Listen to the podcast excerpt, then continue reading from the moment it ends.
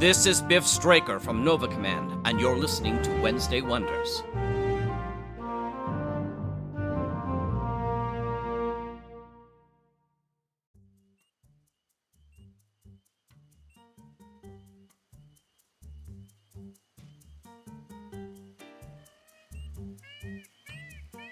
Hi, everyone, and welcome back to Wednesday Wonders. I'm your host, Lothar Tuppen. For our first show this week, we have Dream Realm Enterprises, Robotz of the Company 5.9, Insurrection on the Botnik Part 2. Things just get weirder for Captain James as the Titan II computer goes completely bonkers. Meanwhile, Brickjammer, Duke Mikado, and Excelsior begin their insurrection aboard the Botnik by trying to blow everybody to smithereens. Will their efforts allow them to reach their lofty, if loony, ambitions? Our second show is from TechDiff, the account 4.15 The Snows Are Eternal. The firefight is on.